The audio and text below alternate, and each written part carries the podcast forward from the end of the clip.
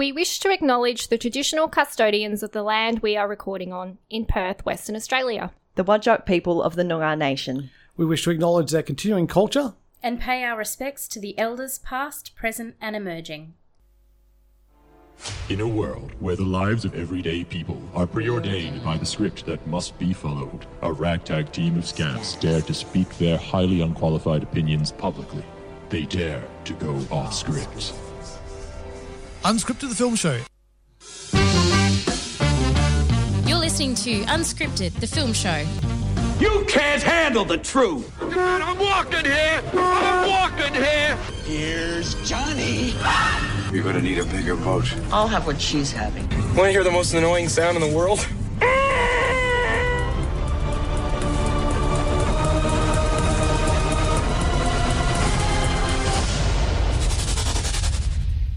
Good afternoon, or morning, or, you know, mid morning, mid afternoon, wherever you are listening to this, if you are listening to it via podcast. However, we are live on Radio Fremantle 107.9 FM, top station on your dial. It's Unscripted, the film show. I am Cecilia.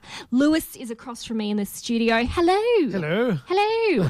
uh, and Rachel is uh, travelling at the moment. Lucky her. She is. Lucky she is her. Out, out, out and about and uh, looking at some uh, motor cars and some footy ball. Um, Lots of sporty stuff. yeah. Um, which kind of ties in nicely, actually, because we're going to be speaking about a film called Air, which is a, a sports story ultimately. Hmm. Is it a sports story though, or is it a shoe story? Yeah, it's a shoe story. You're right. It's a shoe story. Uh, I didn't even think about that. It's it's very um, but it- basketball shoes, I suppose. So it's somewhat that. But uh, yeah, so we'll be speaking about that on the show, uh, as well as uh, Dungeons and Dragons. Bit of, bit of the old D and D. D and D, a game I have never played, and a game I probably will never play. It's it's a very well. I, I, not really a niche thing. There's a lot of people who do um, role playing games. Mm. Yeah. Uh, one of my mates, uh, Mark, he has been like a, a DM for uh, the for a game that he's been playing with his friends since they were in high school. And Wowza. it's the same story that's just been going on and on and on uh, since since then. And he's the um, I think DM Dungeon Master. I think that's the, uh, the, Official the, the term for it. Um, he was running us through like uh, you know some of the story that has has come to pass and these characters that he's created, and um, it was it was full on. And I was just going, if it was a movie, I would watch that movie. Mm. Um, but th- this that's the thing is that it's uh, people. Uh, being able to, you know, uh, play these games kind of in their head. Yeah. it's not like you're looking at a screen and uh, you're, you're doing these things. You're actually like you know talking about, it and then you know you'll roll a dice to see whether you achieve your objective and stuff like that. So uh, it's it's kind of one of the areas of. Um, Geekdom I never really got into because it just seems like such a massive investment of time. Um, well, yes, if it's been going on for decades since high school Yeah, for your yeah. friend, then that's clearly a um. But I guess it's a social thing as well because you you know you obviously do it with people who share that interest. So yeah, I like the social component to it. It's not one of those games that you kind of sit in and, and just do yourself and kind of keeps you isolated. So there you Oh, go. but, uh, weirdly enough, though, they used to go to Mark's um, apartment in East Perth when he was living there. And he lived there for a couple of decades. Um, and but now he's uh, moved in with his dad. And because of the, the distance, they now do their role playing games virtually. So. They're actually on like a some Zoom or whatever, like one of those things, and yeah, they're doing it uh, virtually, which is a little bit different. But we saw uh, we, we saw Mark on the weekend because we went to uh, Cat and I decided to have a staycation at Burswood. Mm-hmm. Um, you were very lovely and looked after our uh, our fur babies at home, which was very nice. which was fun, and we also had our own little staycation, if you like. So Um, but yeah, uh, one of the reasons we decided to go last weekend, and I think it was it was like we were pushing it as far as like weather goes because like today, uh, obviously if you're not in Perth, you wouldn't know, but we got a bit of rain. It got it's windy as all heck. It's it's certainly at that turning point of the year where it's just going. I'm going to get really screwy now. it is. Um, and so yeah, we were lucky. It was nice and sunny. We could go for swims, but Moulin Rouge is playing at Burswood at the moment, uh, which you'd already seen uh, Moulin Rouge. I have, I have. Uh, and Kat and I, uh, we, we wanted to go and see it and take Mark with us because he's a big fan of the movie. Mm-hmm. And uh, it's great, Mm. really good. You know, stage production, and uh, you know, I've seen quite a few musicals now, and uh, I was I was very impressed by it. And I think it could be an evergreen kind of musical because um, if you've seen the movie Moulin Rouge, which came out like at the turn of the century, um, uh, the the the music there was all stuff from like the uh, you know seventies, eighties, nineties kind of thing. Um, but then the musical still has those songs in there. But then there's a lot of songs that are, have been post two thousand as well, um, and that means that this musical they can like just keep adding uh, songs to it and keeping it, even though it's set in the past, keep it contemporary Yeah. Uh, which I think is is really amazing. Um, but because we'd uh, Kat and I listened to the the soundtrack a lot. We'd like just discovered that there was a Moulin Rouge musical, so we listened to the soundtrack. And when you listen to the soundtrack, there's a lot of uh, medleys of songs. I was going, man, this thing's gonna be really medley heavy. And but when you actually go and see the play, see the musical, uh, when you have the the the talky bits in between, you realize how like you know it, it is following the story of the movie. Uh, it's just that they've changed the, uh, the, the the songs, the way they do the songs, and I thought it was really good and, and really really fresh.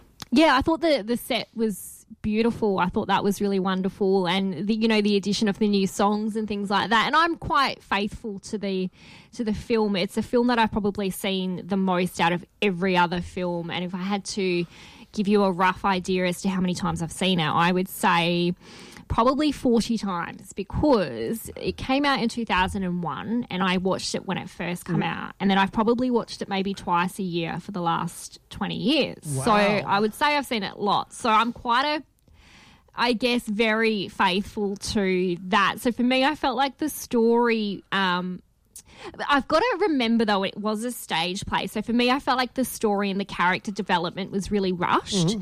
But I've got to remember it is a musical, which is very different to a film. And even though the, the film is a jukebox musical, there's more dialogue and there's more time to set the story up and that romance between the two characters. And this one had to be a little bit more because it is a musical, just music, music, music, music. Um, so, yeah, and I also, and it's interesting because I did have a bit of a bad experience with someone sitting behind me. And I have a feeling you have also had a bit of an experience with. Um, theatre etiquette as well. So I had someone who, two people who were talking constantly. Oh, no. Um, but then also singing every song that was coming on. And I don't mind people enjoying a musical or whatnot, but I don't want to hear them the entire time singing because I didn't pay to hear them sing. I'm sorry, but I didn't. Uh, I, I don't know what kind of experience you had, but um, sounds like, yeah, there was something that might have happened i- with yours as well. It was a similar kind of situation in that you had people singing, and for the love of God, don't do that. Just like you're the audience, your job uh, is to go there and watch the show. You are. This is like if it was a like a sing along version of Rocky Horror, go to town. You know, by all means. If it's a normal theatre show, you sit down, you turn your phone off, and you just enjoy the show. And you applaud when applause is required. You laugh when laughter is required. But you do not join in. No. People do not want to hear you singing. You if you if you if your voice is that great, you would be on the stage. um, so yeah, that was one issue we had. We had uh, yeah people doing that. Um, the other issue was an accident. Um, Oh. my my mate Mark, uh, he uh, they they had slushies. Oh. was they're, they're really trying to get the the, the, the party atmosphere going with with Moulin Rouge. So you could get like a a, um, a, a red slushy, which was I think strawberry daiquiri. Mm-hmm. Yeah. Or you could get a green slushy, which was an illusion, and that was such a throwback to the nineties. Getting an illusion slushy. Um, so the, in the first uh, act, Mark was like he went and he got us uh, both the strawberry daiquiri one while we waited for Kat to come back, and then uh, he's uh, Kat came back and uh, she said, "I'll have whatever it was illusion." She thinks she got an illusion as well. Um, so he went back and came back with two more, and it was like, uh, I said, oh, "What's the other one for?" He goes, well, I've only got one flavour. I want them both. So Oh. he had he had He two. double he- park he- Yeah, he was double fisting slushies in the the first act. Um, and then in the second act, we went out and he got another slushy, uh, the illusion, this one, in Yeah. bright green. Uh, and then at the Burswood Theatre, they've got these tables um, that you, you pull out and you can put your drinks on. Yes. Stupidest things in the world. Uh, so he put pulls out a table, put his drink on the table. I sit down. He goes to sit down, knocks the table. The slushy, like I don't know how the slushy managed to just just went off the table right in between my legs. Oh, so I'm now sitting with like frozen illusion in my crotch. It's not great. Cold and um. Oh, So so I get up and then Kat's like, just scrape it off the chair. So I get my Fantales, which because the bag, the bottom of the bag, I think, oh, that'll be a good scraper. Scrape it off the chair, uh, and then I realise the the woman next to to Mark, there's been no one in the, the her chair the whole night. So even though my jeans are now sodden with illusion, um, the uh, the chair like I could sit in the dry chair. So I was like, okay, cool. So I, I sat next to her and I said, oh, do you mind if I sit in this chair? The only thing is my, my mate just spilled uh, illusion all over my chair, and she's like, no, no, that's fine. I had two other friends coming because there was another chair that was empty down the way. I had two other Oh. friends I bought tickets for, and they didn't turn up. oh my goodness! Yeah. So how rude! I know. So she was probably pleased to have a friend. Well, she, Um, she she had other people beside her, so obviously there was like you know six Quite tickets that of bought, them. and two just didn't turn up. So I said, I hope they're going to pay for it. She goes, they they are now. um, but yeah, so that that was the, the the other thing was, but that was an accident. So Yes. that that wasn't That happens, doesn't not- it? I, I I had a you know wet sticky crotch for the rest of the evening. Did not ruin my experience at all. Um, but the at the end of the show, right, they do this thing where um, like if you everyone knows the story of Moulin Rouge, right? Uh, Satine dies, pretty sad, Mm. uh, and so at the end of the show, do this uplifting thing where they you know sing more songs, and you know it's like la la la, let's end on a high, and blah blah blah, and these women, um, a couple rows in front of us, they stood up and started dancing. And everyone is like, no, no, no, no, no, sit down. We, Yeah. we want to watch the show. We can't see through you. And so they were Mm. dancing. And then when the people were taking a bow, one of these women was taking a bow. I What are you doing? Why The are you taking a bow? The audience doesn't do this. oh my goodness! It was just Mhm. like ah, uh, what, I don't know what's happened with people. There, there was a point in time where Mm. people could go to a cinema or go to a theater and realize the the etiquette involved with doing that. Yeah. and I don't know what has happened to the world where people think they can just do whatever and don't consider that other people have paid a lot of money to be in these places. Yeah. Um, so yeah, so that was it. Didn't didn't destroy the um, the the show or anything like that. It just makes you leave going, what the hell is wrong with you people? Yeah, it's it's disrespectful, and you know I was the same. It didn't ruin my experience at all, but you you just kind of yeah get a bit upset that people can be that disrespectful, um, particularly when they've already been told to be quiet multiple times, or you you know they've been glared out multiple times and things like that, and they still continue to do it. But um, yeah, it's, it's interesting times we live in, I must say. Mm. But um, we might take a small break and um, come back after this and talk about films. You're listening to Unscripted, the film show. back. Uh, Dungeons and Dragons. This is a film. It is released today. Today, Today? is, is released finally. And it looked, it's something I missed, but it did have an interesting cast, I must admit. So I was a little bit intrigued by that. But yeah, interested to see what you think of this film. Well, I, I like saw the trailer and I was like, this looks like fun. Yeah. It looks you know a ridiculous amount of fun. Um, I think Chris Pine in uh, any film uh, just brings a, a feeling of levity to the film, and this one here, it's it is what it says on the on the pack. It's Dungeons and Dragons. Uh, you will see dungeons, you will see dragons, um, and it's uh, sub the, the subtitle is Honor Among Thieves. So the idea of the film is that you've got a a, a, a bunch of thieves. Uh, Chris Pratt, uh, sorry, Chris, Pratt, Chris Pine, uh, and uh, Michelle Rodriguez. So that he plays Edgin and she plays Holga. Um, they they like teamed up with this uh, with this guy uh, who was uh, played by Hugh Grant called Forge, and they stole the thing, and then uh, they get caught and go to jail, Hey. and um, and so uh, Hugh Grant's character, while they're in jail, kind of becomes a, a lord type person and has his his realm and. Um, the daughter of uh, of Chris Pine's Ed, Edgin character uh, is also kind of becomes his ward because he's in jail. He, her mother's dead, uh, so he just like becomes an uncle and and, and takes uh, her under his wing. Um, but when Edgin and Holga get out of uh, out of prison, uh, in it's just a, it's great, really, really dramatic and and just just really entertaining way.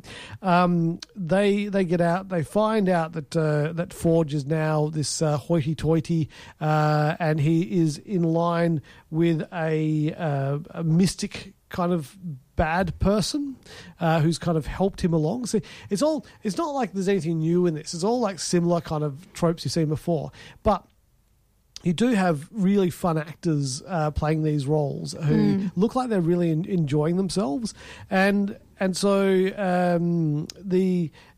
Uh, the the idea is that they've got to you know find the, the mystical widget to be able to defeat the bad guy, and you know along the way they're going to run into to dragons, and they've got to get across a mystical bridge and do all these kind of things. It's a questing movie because that's what Dungeons and Dragons is. It's a questing game.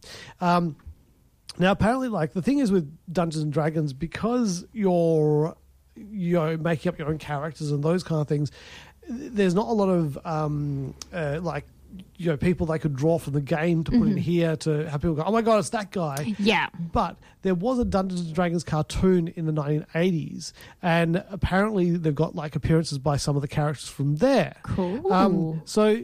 Uh, um, Another film reviewer, Dave, David, was saying that uh, like he he played the game, so he saw it on a different kind of level to the way that someone like me who hasn't uh, didn't. But like I enjoy the heck out of it. So Mm. if you are a D and D player, I can't imagine how exciting and fun this movie is for you. Mm. Um, but yeah, it was it was great. I just uh, you know it's one of those ones where you know if people go, I just want to go and see a good, fun, action packed movie. Then I'd be going Dungeons and Dragons all the way, my friend. It is uh, it is great fun to go and see. I'm getting kind of Jumanji vibes, which I think is such a fun film as well. Yeah, I could see the the parallels with Mm. with, with Jumanji. It's uh, um, it's, it's like if they said to me, uh, you can watch Lord of the Rings, which is another questing film, or you could watch Dungeon and Dra- Dungeons and Dragons: Honor Among Thieves. I would be definitely going and watching uh, Dungeons and Dragons again, and I could see it as a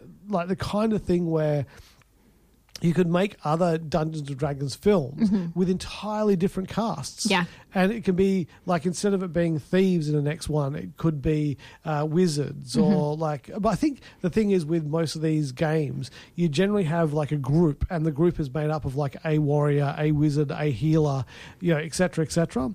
So, but I, I mean, it's it's it's one of those things where you can have a franchise, Mhm. but you don't have to have the same people in all of the movies. Yeah. So it's kind of clever, and I, I hope it is successful because uh, yeah, I could do with a you know more of these uh, Dungeons and Dragons type films. Yeah, it definitely looks fun. So I think it's something I'll I'll, I'll check out for sure. And um, yeah, I guess even being not a fan, Yeah. um, hopefully I'll enjoy it as well. But uh, yeah, so And that is in uh, in theaters uh, as of today. Today. Uh, so yeah, I'd, I'd recommend people get out and check it out. And I'm going to give it four lutes. I think a lute a lute is that that little uh, in, instrument.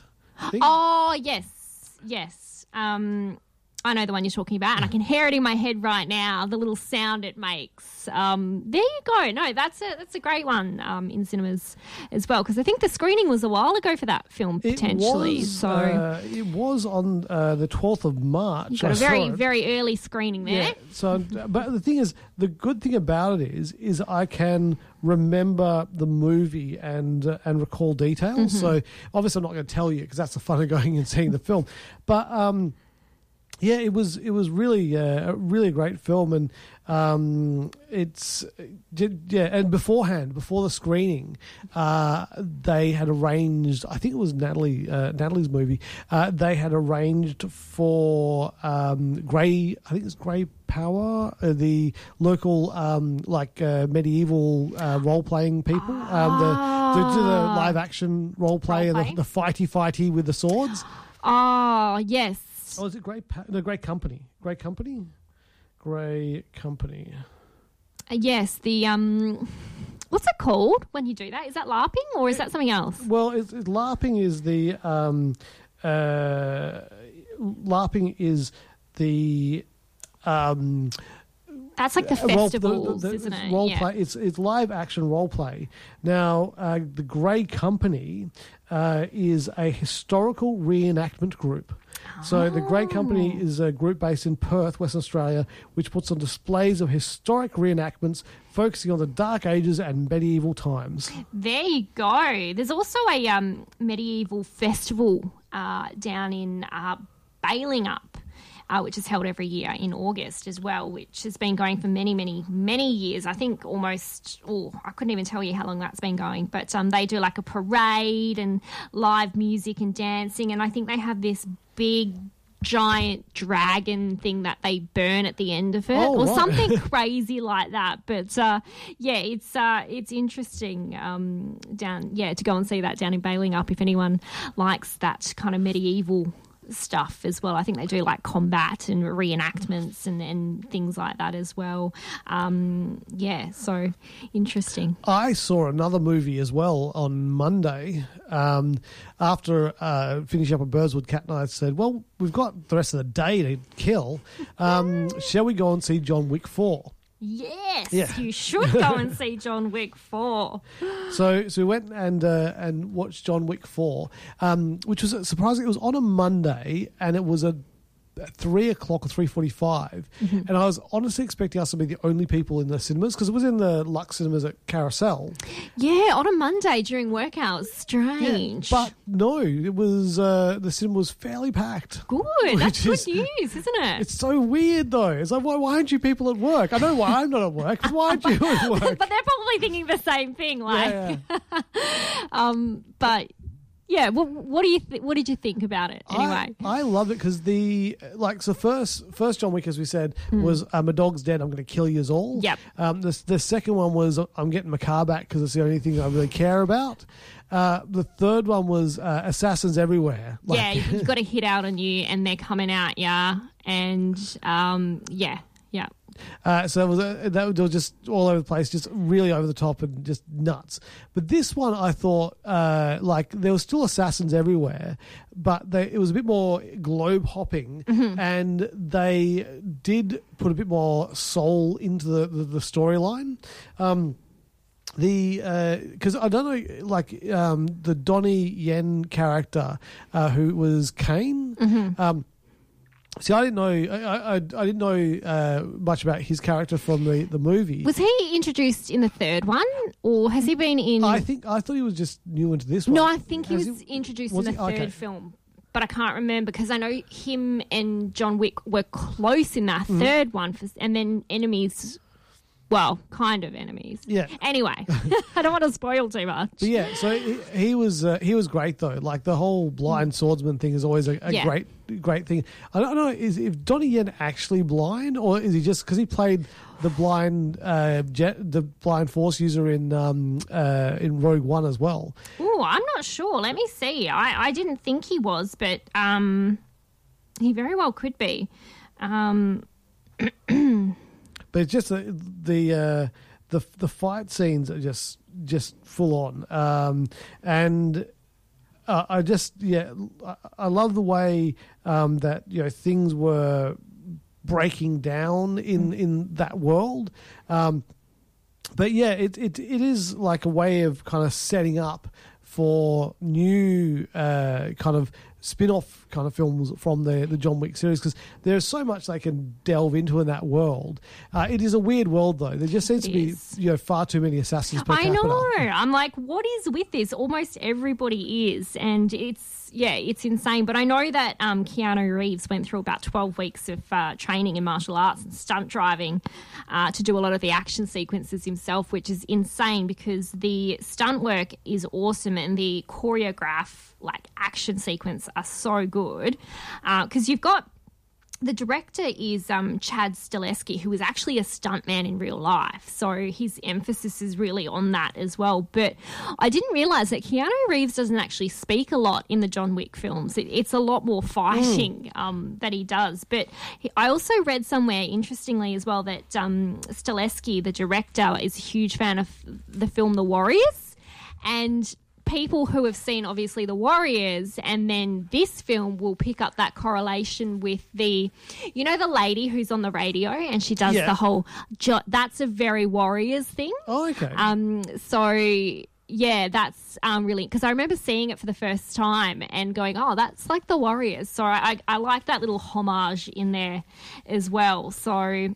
Um, but yeah, you're right. It's interesting to see where it goes because I think chapter five is already in the works. And Oh, um, really? Interesting. Yeah, and a spin-off called the the Ballerina is also in, I think, post production potentially. so who is the ballerina though? So the ballerina, I think, was a character that was potentially referenced in the third film, which delved more into the origin of these elite assassin or this elite assassin group of people and what it's all about. So, yeah, I have a feeling that's going to delve more into the origin stories of this particular group of yeah people where they seem to be located all throughout the world and and things like that. But look, I'm all about uh, all about the action, and there's been some really I don't know if you've seen those really funny memes that have popped up on uh, Facebook about John Wick. They're like just pictures of things that happen. So, like, there's a guy falling down the stairs, there's a dog peeing, and like, they're all things that happen in John Wick, Yeah, but yeah. they're not John Wick pictures. They're just random pictures, which you kind of get when you see them. They're really, really funny. So, um, but yeah, it's it's long, but a lot of fun, I think. Yeah. So, I think uh, Bill Skarsgård he he certainly uh, created another evil character. he's so good at being evil. He's really just oh, he's doing a great job of being evil. But no, I, I thought it was great. It was um, kind of sad to see uh, Lance Reddick. Um, you know, it was great to see him in a movie. Sad to see know that that's the last time we'll see him in a film. Um, but uh, we, Kat and I stayed to the very end of the uh, the, the film. There is a post credit scene um, at the end, and then there is a, a little. Um, Thing comes up to dedicate the film to Lance Reddick as well ah, very good. one of the uh, one of the real benefits of um, digital cinema is that they can just go, uh, "We've updated this. Here's your new version," and they can just send it out to everyone. I'm trying to think if I stayed to the post credit or not. I don't think I did. That's cool. I'll, fair. I'll tell you what the scene is. Yeah, I, I don't think I did. We might take a break then, and then you can tell me off um, off air. You're listening to Unscripted, the film show. We are back from our short break there. Um, I don't know about you, Lewis, but I love a good sports documentary. I don't know. Have you ever heard about Untold, which is a series of um, kind of sports docos on, on Netflix, which kind of go into. Um, they cover kind of these unique and very less known sports stories, and some of them are like scandals, and some of them are, you know, they cover football, basketball, and more. Uh, it's it's really fascinating stuff. I've seen a few of them. There was uh, an episode called uh, "The Girlfriend Who Didn't Exist," which was about this really promising football player who kind of had this online relationship with uh, a girl that didn't exist, Ugh. and how that spanned out. But there's also stories about things that are happening, um, you know, within sports and um, things like that. It was an interesting one on a referee who was kind of involved in this betting scandal. He was a referee, but somehow had some inside knowledge as to how the games were going to play out and things like that. So was able to get people involved. Really fascinating stuff. But the reason I talk about it is because we're going to talk about a film called Air which is uh, directed by Ben Affleck, and it's a bit of a well, we say sports drama, but you know.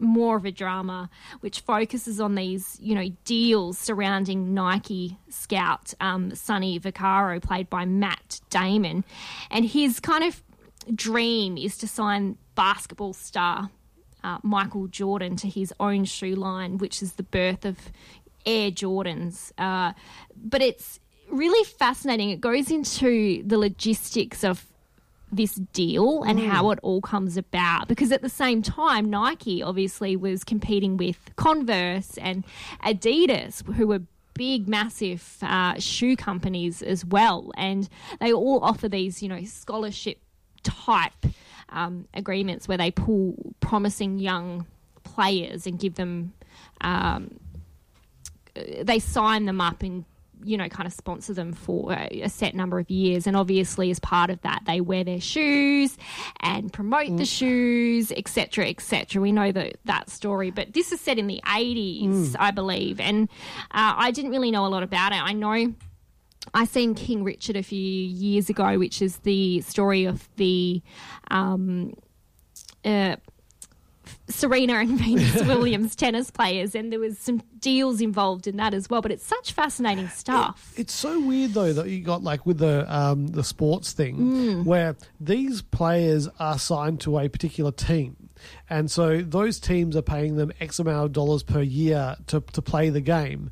But then they're getting other sponsorship deals outside of the, the team for wearing shoes and stuff like that, um, which seems really, really odd. Like Mm. you would think that the, the team would have it like set up going, right, we're a Nike team. Yep.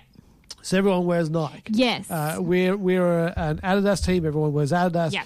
We're a Converse team. So you would think that would be the case, but Mm. it's not the case. That these these players get to you know make this you know additional money on the side. hmm But at the time, it was kind of like, we'll give you a hundred grand a year, wear our shoes. Mhm. And so whenever the, that player is seen, they're seen wearing Nike or Converse or um, Adidas. Mhm. Um, but uh, the Nike, because you, you think these days about basketball shoes, and Nike is the first thing that comes to mind because Yeah. how successful Air Jordans have been. Um, I remember back in the day, I'd, I think it was Reebok. Uh, Reebok did a, a shoe called the Pump. Ah, that- yeah, I think had- so. Yeah, had like yeah. a little basketball on the uh, Yeah. the, the uh, tongue of the, the shoe, and you'd you'd pump that up, and I don't know what it would do. Don't I honestly don't know, but it looked cool. Um, but yeah, the Jordan thing because I you know obviously was around in the 80s Mhm. but I didn't know about Air Jordans until like the nineties, and um, I don't know maybe I just had my head in the sand, Mm. but um, yeah, I didn't, didn't uh, realize it, and um, the uh, the idea of Converse, you know, because to me Converse are those canvasy kind of shoes. I can't believe people would play anything in that in those shoes because they're so uncomfortable. Yeah, weird, isn't it? Because you, you don't think of them as a sports shoe, but they, they were for for a really long time. Now people just wear them more as a kind of um, fashion statement, don't Yeah. they? But um, I, I, I, yeah. wore, I wore a lot, but uh, then I had to stop wearing them because my, my feet just got knackered. um, but yeah, the the film. So the film starts where uh, Adidas is number one. Is Adidas number one? Converse number two? I think it was. I think Converse. It was Converse Converse, was the one? and then yeah, yeah. And then uh, real far behind is Nike, Mm. um, and they're you know they've got their team of uh, you know basketball people because they they're more focused on track and field and being the, the running shoe and not the basketball shoe. Uh, but then uh, you've got Sonny Vaccaro and he's just like the basketball guy. This guy and. The, the, the film sets him up nicely, knowing this is a guy who likes to take risks, Yeah. and knows that like you, if you don't risk, then you're not going to get that reward. Mhm. And so they're trying to go after the top draft picks Mhm. of the year to try to get them into Nikes because they know that that'll have a flow on effect to sales. Yeah, like a kind of endorsement deal Yeah. type scenario, but helping them out as well with that scholarship type thing. Yeah. Help Yep. us, help you, help us. Exactly. Yeah. Um, make money. Help us make money. so so he's he's out there and and they have this meeting where it's kind of like okay here's the three top guys of which michael jordan was one of them Mhm. and they're going right we've got $250000 how are we going to spend this money um, and if we can't get these guys who on these lower tiers should we go after to give them like 50 grand 100 grand and get them to wear our shoes Mhm. and sonny's just kind of like this is this is terrible. Like this is not the way. We, we, we, we keep doing this. We're just going to keep going more further and further backwards. You know, Adidas and Converse. They'll keep kicking our butts. Yeah. And so he's like, nah, nah, all all on black. Yeah. Like, and the the film makes it very clear about this guy being a bit of a gambling mentality, and he Mhm. is like literally all on, uh, all on black. And so he said, no, Michael Jordan is where it's at. Michael Jordan's who we need. Uh, we don't need to, uh, you know, go to three people. We go to one. We give them everything, and we don't just give them everything, but we design a shoe around them. And his ideas, like, were kind of, you know, revolutionary. Um, it was, you know, bucking the trend of the white basketball shoe. Yeah. It was, um, it's it's really cool, and to you know this this is an interesting story, but I don't think you would have had you would end up with as good a film if you didn't have uh, a brilliant director in Ben Affleck and then an amazing cast that's backing him up. And if you want to have a good award-winning kind of movie, then you put Ben Affleck and you put Matt Damon in it. You do, you do, and then you throw in Jason Bateman, yes. sorry, and Chris Messina um, as well. Yeah, and uh, because Chris plays the agent to Michael Jordan, and he is like you know the, the he's just the the most agenty agent you're ever gonna see. He really screen. is, yep. um, he- he's brilliant. Um, Jason Bateman is the the marketing guy at Nike, um, and very very much if you've ever dealt with marketing people, you can certainly see he's done his research.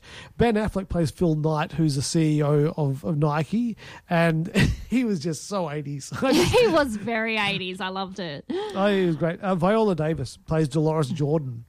You know, Viola Davis is brilliant in every role she plays, but like playing playing the mother of Michael Jordan, who was so uh, integral to to his career and to, to where where he got to, uh, and is so integral to this deal. Uh, it's just it's uh, just amazing to watch. And, most of that conversation happens through his mother too. She's such an important part to this story Mm. because we don't actually really we don't see I don't think we ever see Michael Jordan's face. We see the back of his head. We know he's there in certain scenarios, but um, his mother does most of the talking and the deal making in this for him. And I don't know if that's true to true to life, or I would imagine it would have been because he would have been so young Mm, when he mm. initially took that deal. But um, yeah, But yeah, he, he it was great not having Michael Jordan in the story. I agree. because the I agree. Is nothing to do with Michael Jordan. Yeah. it's to do with the deal, Mhm. and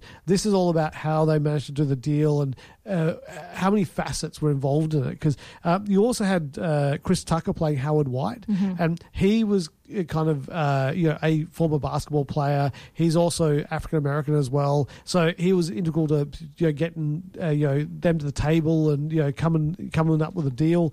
Um, Matthew Maher plays Peter Moore, who's the guy that actually designed the original Air Jordan shoe.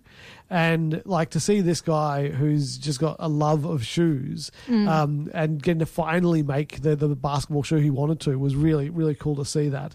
Um, there's another Skarsgård in this film as well, uh, Gustav Skarsgård. Um, so yeah, it's uh, they're just all over the place, really. Um, but yeah, it's a it's a really a really great film. Like just I, I, can't I can't fault it. I mean, I'm not a sports.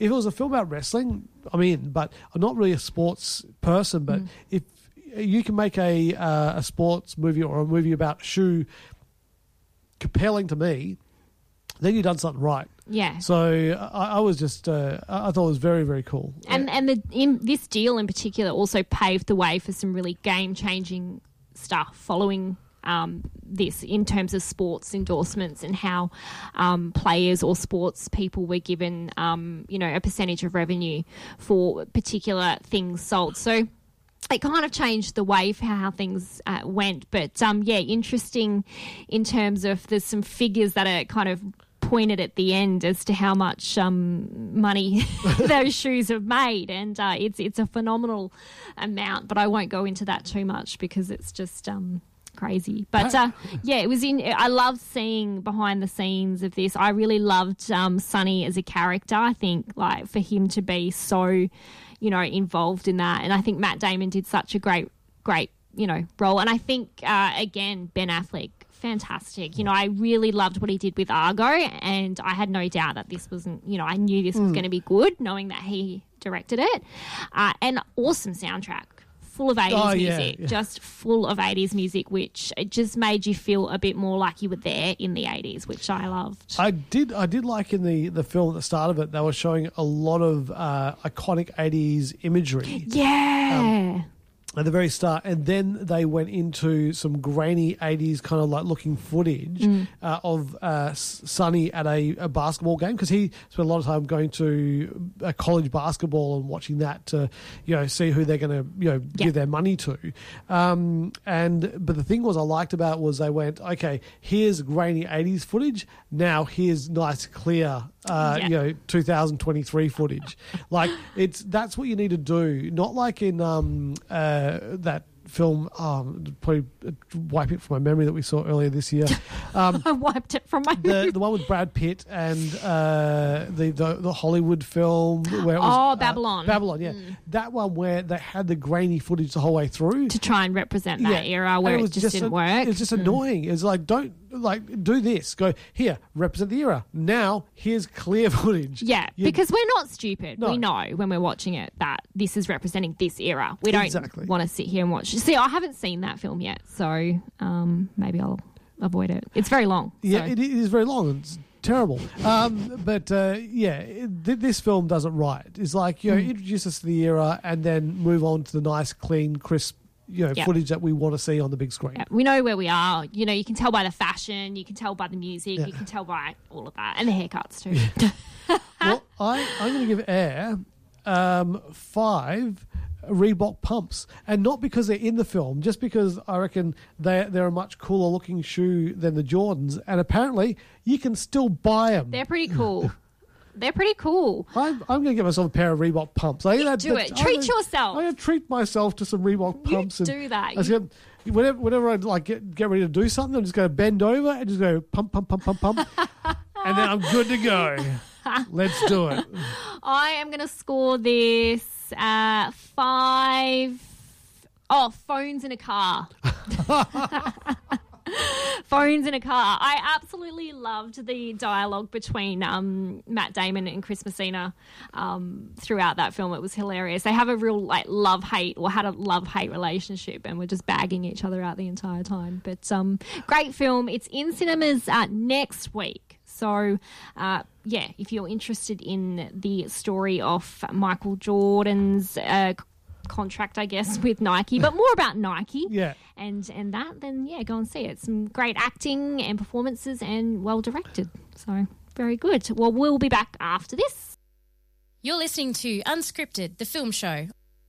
We've covered a little bit of everything: uh, theatre, sports, gaming on tonight's show. We have, all in yeah. film, I say, except for Moulin Rouge, which was actually theatre.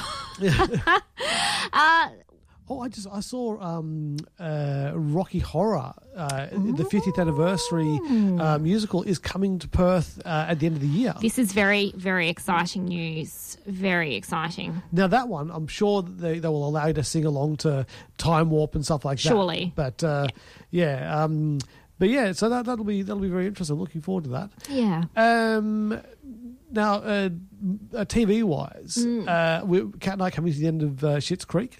Ah. which is cool. And uh, I, I've enjoyed the ride, and it's been uh, interesting to see how the characters have evolved Yes. over the six se- six seasons of it. Um, and all, all except Moira. Moira seems to be the, the one that kind of like you know stayed the course and was always I want to get out of here. I want to get out of here. She did, yeah. Whereas um, I think that all the rest of the uh, uh, the, the the family, the Rose family, uh, kind of you know found their their, their feet within Schitt's Creek. Mm-hmm. Um, but no, it was, it was, it's been good. I've, I've got a few more episodes to go, but um, yeah, very very enjoyable. I do wish I could go back and, you know, experience for the first time uh, again, but it might just be time to rewatch it, or I might wait a little bit longer and rewatch it. Um, but yes, no, I, I'm very much loved Schitt's Creek, and uh, you also introduced me to the Reluctant tr- Traveller with Eugene Levy uh, last week, which I have uh, actually finished. Uh, I think there's nine episodes or eight Oh, you episodes. got through them all? I got through them all. Wow. That's how much I enjoyed it. And I think, like Eugene Levy, I'm very much a bit of a reluctant traveller. I don't like, you know, as much as I love seeing the world, I don't necessarily like sleeping in random places. Mm-hmm. I don't like living out of a suitcase. I don't like trying new food. so I kind of appreciated this and I felt like, yeah, I I can understand where you're coming from, Eugene Levy. Um, if it's too cold, I'm not comfortable. If it's too hot, guess what? I'm not comfortable. So very much the same. But I um, had an absolute blast with this, seeing Eugene Levy kind of go to these unique places and try different things. I think he's a real character, and it's um, yeah, really enjoyable watching him um, yeah do certain things. So yeah, great series which is on Apple TV now, and um, I hope we get to see more. Yeah, I'm, I'm sure. I'm sure there will be more. He just he's like the when you watch Travel Man with Richard Ayoade. Mm-hmm. Um, it was just he was so kind of sardonic about the places he went, and you get a similar kind of experience with um, uh, Eugene Levy. Yes. Uh, but yeah, it's uh, it, it's a it's a really great show. Um, it, but the thing is, like when you saw Travel Man, he was going to these places and staying. Some of the hotels he was staying in were quite upmarket, Mm-hmm. but most of them were kind of affordable. You could see yourself going and staying in yourself. Yes. Where the ones that Eugene Levy Levy is staying in. They're they're like take out a mortgage kind of thing to go. They're insane, aren't they? Yeah. They're like the the top of the top. Um, type ones particularly that one in finland was amazing with the, all the glass where you can kind of witness the northern lights Mm. But surely that can't be too expensive, like compared to some of the other ones you stayed in. Yeah, that's true. Like the one in um, Tokyo and um, other places. But yeah, no, it's it's phenomenal. It kind of gives you yeah a bit of an insight to to the um, yeah. W- what you're missing out on because I pretty much stay in pretty standard hotel rooms, so I, I, I'm clearly not. Um, yeah, I need to get out and, and do some more traveling. But I think I think like if you're going to go to those kind of places and stay in those kind of hotel rooms, that is the destination is to go to those places Mm-hmm. and just you know you would if you were to go um, to that one that was in the middle of the desert, Oh, you you would just be there spending the whole day there and then move on the next day. I wouldn't think you'd spend more than a night there, of thing. Probably not. No. Um, the one in Africa, which was a train, so it was like a, a whole train on a uh, like train track on a bridge. So it used to be a, a functioning railway, and now is just a, a train that is always there, and. You know, uh, to either side of you, there is just sheer drops down to, to to nothing, um, and it, it's it looked amazing. Like that would be that would be really cool to, to stay at that one. Um, and the there was um, the one on the island. I don't think I'd ever go to the island one because I think that would be very expensive. the one in the Maldives, Yeah. wasn't it? Yeah, the Maldives looks beautiful, but I think I feel like everything about the Maldives is ex- is expensive. Yeah. just it looks expensive, but looks beautiful. But yeah, no, because it was kind of submerged half in water, Mm, which looked phenomenal. But um, yeah, I mean, I I like the idea of him just going around and trying these fancy hotels. I mean, that's in itself a show, really. But uh, Well, yeah. that was what the original show was supposed to be. oh no way! Yeah, so the original show was him supposed to be going around the world, staying in these hotels, pretty much just a travelogue of the hotel. Ah. He went in with the, to the producers to take the meeting with no intention of doing it. Um, he went in there just going, "Look, I'm the wrong man. I don't like traveling. The whole if it's cold, I'm uncomfortable. If it's hot, I'm uncomfortable." The, the spiel he does at the beginning of the show is basically what he told these producers. The producer went, "Hang on, hang on a second. That's a show. Sorry, The reluctant traveler." And so that's where the, the, the concept came from. So like that. um, yeah, it's it's really good. So definitely watch uh, Schitt's Creek on Netflix. Watch uh, The Reluctant Traveler on Apple TV. Um, Ted Lasso is uh, is it like Ted Lasso? Ted Lasso, whatever. Ted, yeah, well, Ted- yeah, yeah. Teddy Teddy. Um, he- that's back on. I think that's up to the third episode last night. Uh, Mandalorian's up to four or five. It's going awesome guns.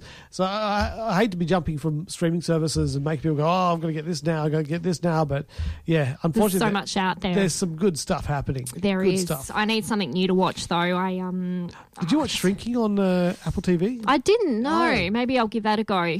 Um, that does sound interesting to me. So I need to find something new to watch. And um, I've got that kind of, you know, when you watch something and you kind of get the post blues because you've got nothing left to watch and you feel like your life is over. Oh, because- no. I'm just kidding. I just find it difficult to find things that um I I enjoy to watch, but I'm also really conscious of trying not to spend too much time Hmm. watching things. I'm trying to do, you know, reading and. But it's hard, isn't it? We I- work so hard. Yeah, I, one of the things about staying in the hotel Mm. uh, was that like we didn't um, have we couldn't stream to the TV or anything like that. so Ah, You had I, to watch what was on. I didn't watch anything on the TV. Uh, I read. I, I read um, my comics on my iPad, and I read my, my Star Wars book, Mm-hmm. and that was great. So I'm, I'm banging up for more disconnected from the TV and more Yeah. reading. Yeah. Yeah. No, except for this weekend because it's WrestleMania weekend. So It is WrestleMania weekend. Um, that will be very interesting. So I'm sure we'll. Um, yeah, I, I plan to watch a bit of that, and I know you'll definitely be I watching. will be watching. I'll be, um, I'm that. watching day one on Sunday, uh, and then try to catch up with day two sometime on Monday night. exactly. Well, we will be back next week talking about more films, WrestleMania, what we're watching, etc., etc. We'll see you then. Bye. Bye. This podcast has been brought to you by the Gentlemen of Pop Culture.